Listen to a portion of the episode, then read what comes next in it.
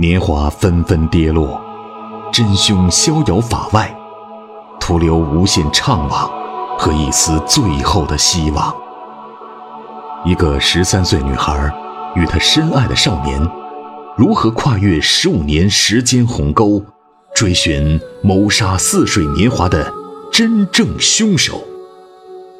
欢迎收听由喜马拉雅出品，被称为开启中国社会派悬疑小说先河的长篇小说《谋杀似水年华》，作者蔡骏，剪辑及后期处理麦克，由伊来播讲。喜马拉雅，听我想听。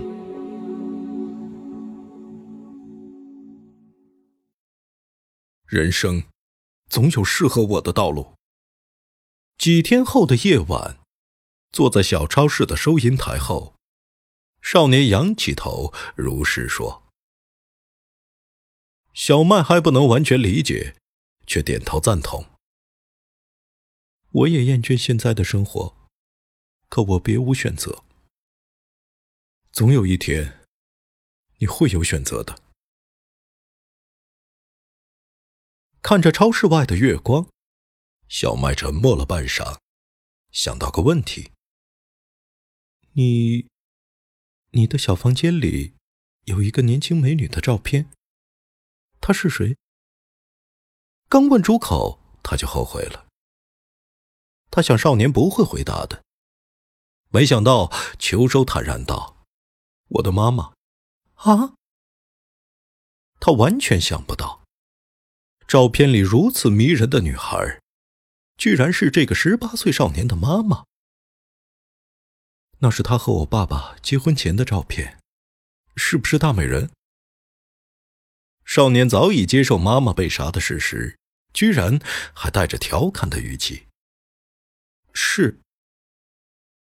田小麦心中想到的，却是那位美丽的女子五年前死在这里的情景。不过，我长得像他的地方却不多。还好你没往自己脸上贴金。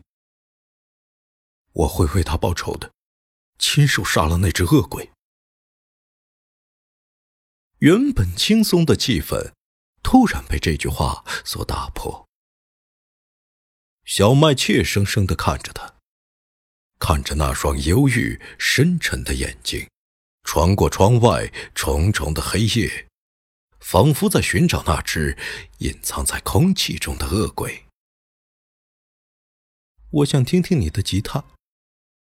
少年回过头，面带羞涩的说：“我弹得很烂。”没关系，我想听。看着小麦执着的目光，他老实的走进小房间，取出那把旧旧的木吉他。秋手小心擦拭吉他上的灰。不断调整琴弦的位置，轻轻拨了几下，琴箱发出清脆悦耳的共鸣。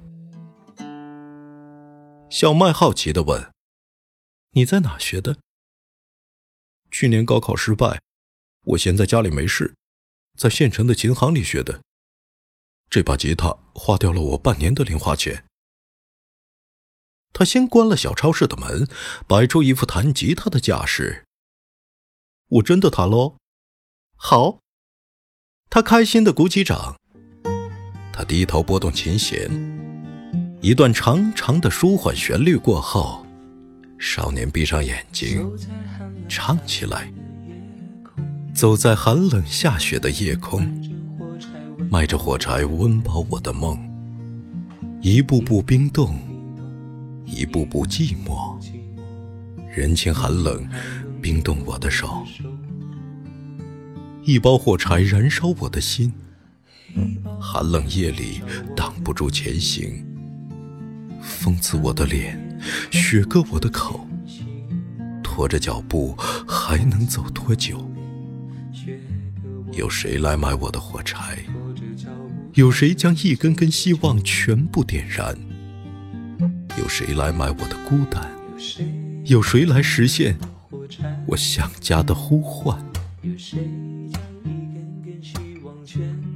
刚听开头就知道了，他唱的是熊天平的《火柴天堂》，恰好也是小麦非常喜欢的。这首歌有另一个版本，没有其他乐器配乐，只有简单的吉他伴奏，正如此刻少年的深情弹唱。其实，他的声线并不怎么好听，更没有熊天平那般细腻的嗓音。然而，秋收的表情极其悲伤，紧锁的眉头下是一双闭着的眼睛，偶尔几次睁开眼睛，仿佛是看到了妈妈，眼眸中滚动闪烁的泪水。这是一首唱给妈妈的歌，唱给早已死去的妈妈。五年前死去的灵魂，死在这个地方的灵魂。一定会被这段歌声吸引，悠悠地来到儿子身边，看着已经长到十八岁的少年，感知到他对自己的思念。唱到副歌部分，吉他琴弦拨动得越来越快，秋收也更加投入地摆动身体，几乎全身的每个部分都在用力，同时爆发式的大声唱起。每次点燃火柴，微微光芒，看到希望，看到梦想，看到天上的妈妈说话。她说：“你要勇敢，你要坚强，不要害怕，不要慌张，让你从此不必再流浪。妈妈牵着你的手回家，睡在温暖花开的天堂。”最后，他的声音完全唱破了，却感染了他唯一的听众。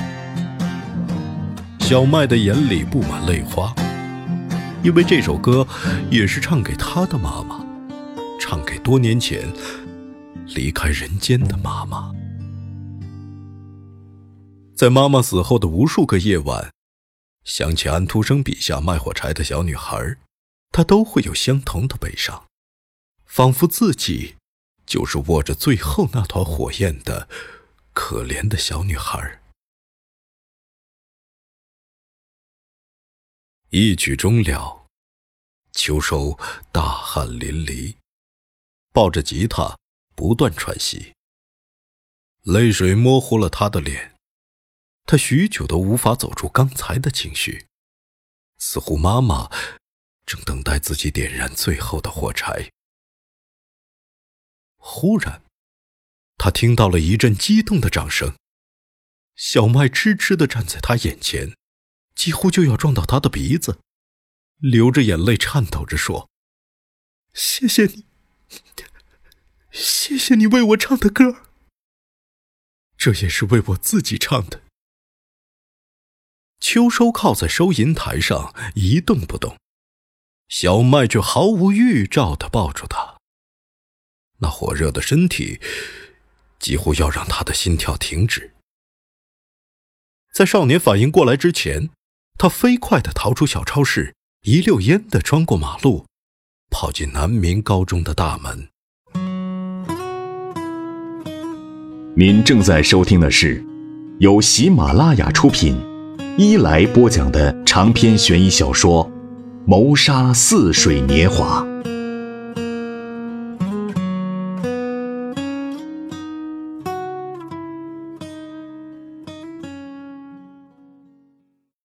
第二天，周五中午，小麦来到小超市里，趁着同学们结账时，他朝角落里的秋收做了个鬼脸。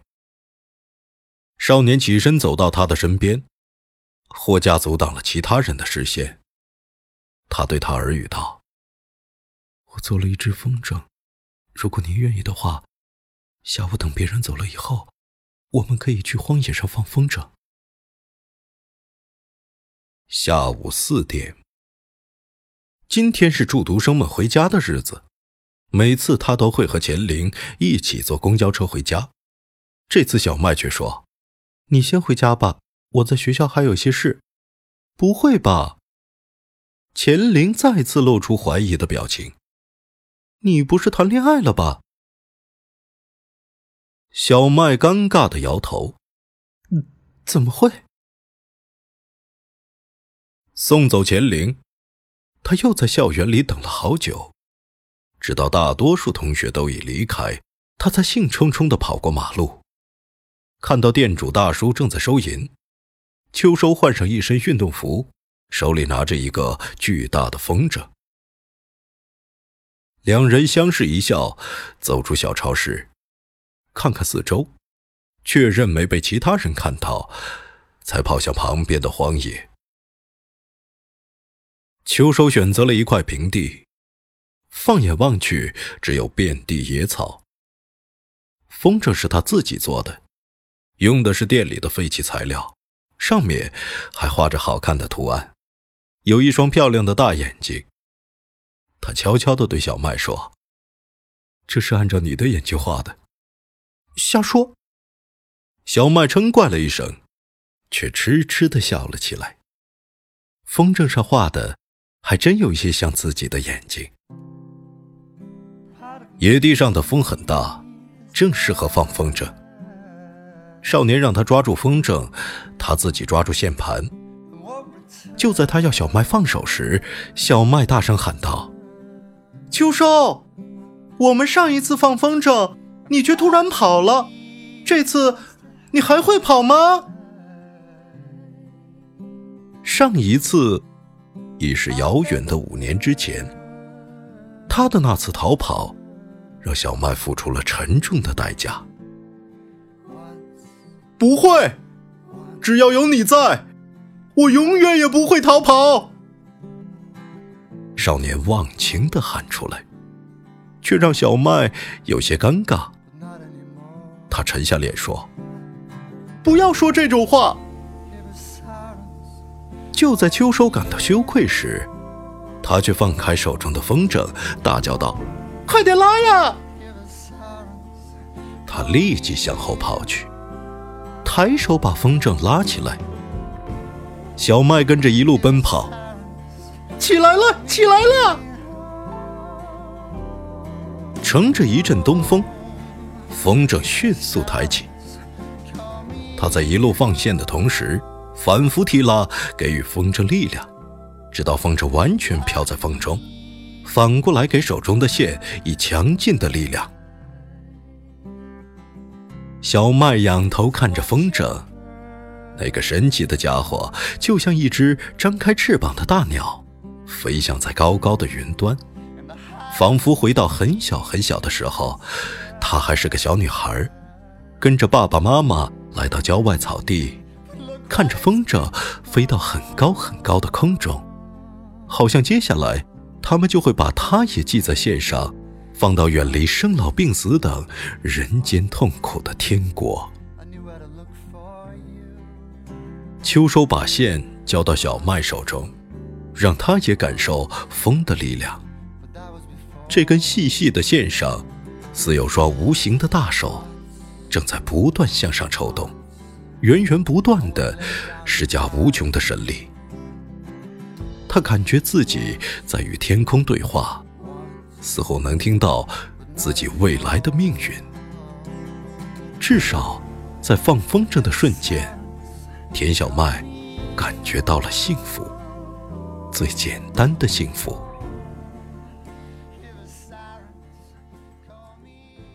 长时间仰着脖子。好不容易才低下头来，小麦突然看到空地外的马路边站着一个面色阴沉的男人。爸爸。小麦松开了手里的线。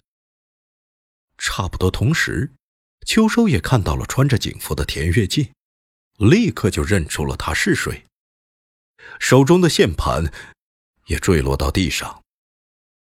刹那间，风筝断了线。就像一只被子弹打中的飞鸟，风筝急速的坠落下来，挂在很远的路边的树枝上。风筝在枝头晃了几下，落在田跃进的身边。秋收也不敢去捡，低着头跑回了小超市。老田冷冷的看着少年的背影，毫无疑问也认出了他，五年前被杀害的许碧珍的儿子。爸爸，你怎么来了？待到老警察走到女儿身边，小麦才胆怯的说出话来：“今天我到这里的派出所，继续调查你的老师被杀害的案情，顺便来看看你是否回家了。”老田狠狠的瞪了他一眼。看来你玩的很开心嘛。往常，小麦总是大胆的与父亲吵架，此刻却畏惧的低下头，跟着父亲回到路边。一辆警车停在那里，开车的是小警察叶宵。田小麦抓起书包坐进去，父亲沉默的坐在旁边，看着窗外。五月的原野，很快经过南明高中的门口，老田看着小超市说：“他终于回来了。”女儿明白老爸说的他是谁，但担心的是，老爸也看到了他和少年亲密的放风筝。警车的音响一直开着，广播电台正在讨论千年虫问题。那是当年的头等大事。等车子开进市区，田跃进终于说话了：“李老师的案子，比五年前的南明路杂货店凶杀案更加棘手。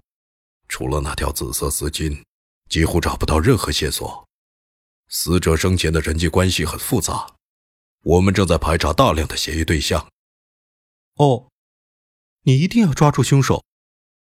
老田没有立即点头，茫然的看着女儿好久，才说了一句：“我会尽力的。”父女俩又沉默了片刻，还是父亲先开了口：“以后不要再和秋收来往了。”“为什么？”“这是我的命令。”“你不喜欢他？”面对父亲蛮横的态度。小麦终于发作起来。既然如此，当初干嘛把他带到家里来？田跃进不想再和女儿吵架，他耐心的看着小麦说：“五年前，我还把你当做孩子，秋收也是一个孩子，但是，现在你已经不是小女孩了，你是个十八岁的漂亮大姑娘。”而她也已经离开学校，进入社会，她是一个成年人，你明白爸爸的意思了吗？我明白。小麦第一次乖乖的向父亲低头，无助的蜷缩在车窗边，遥望天边的晚霞。从警车的后视镜中，他看到叶宵复杂的目光。这个年轻警察的目光。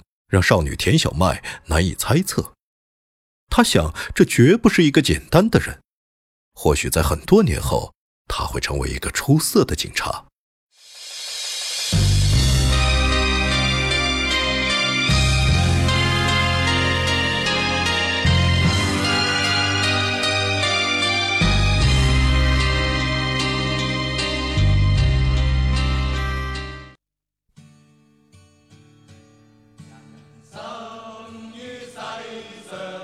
我是赵红兵，今天你点赞了吗？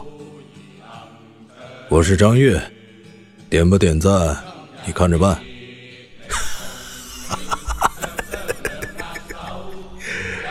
我是李四，你点了吗？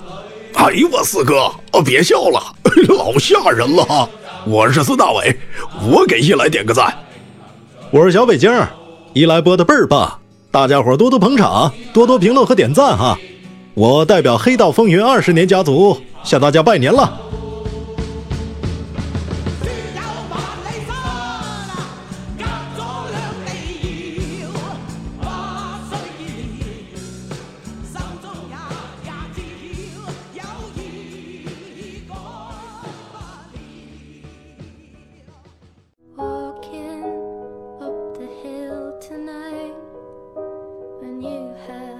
亲爱的听众朋友，今天的小说已经播讲完了，感谢您的收听。更多伊莱作品及动态，敬请下载喜马拉雅手机 APP，搜索“伊莱”加关注，或新浪微博搜索“波者伊莱”加关注，或加入伊莱听友 QQ 群来吧，群号码七九幺幺六五五三。伊莱私人微信也已开通，搜索汉语拼音“波者伊莱”加关注。与伊莱一起互动聊天，更有机会获得伊莱爆照。感谢您的支持，祝您愉快，再见。喜马拉雅，听我想听。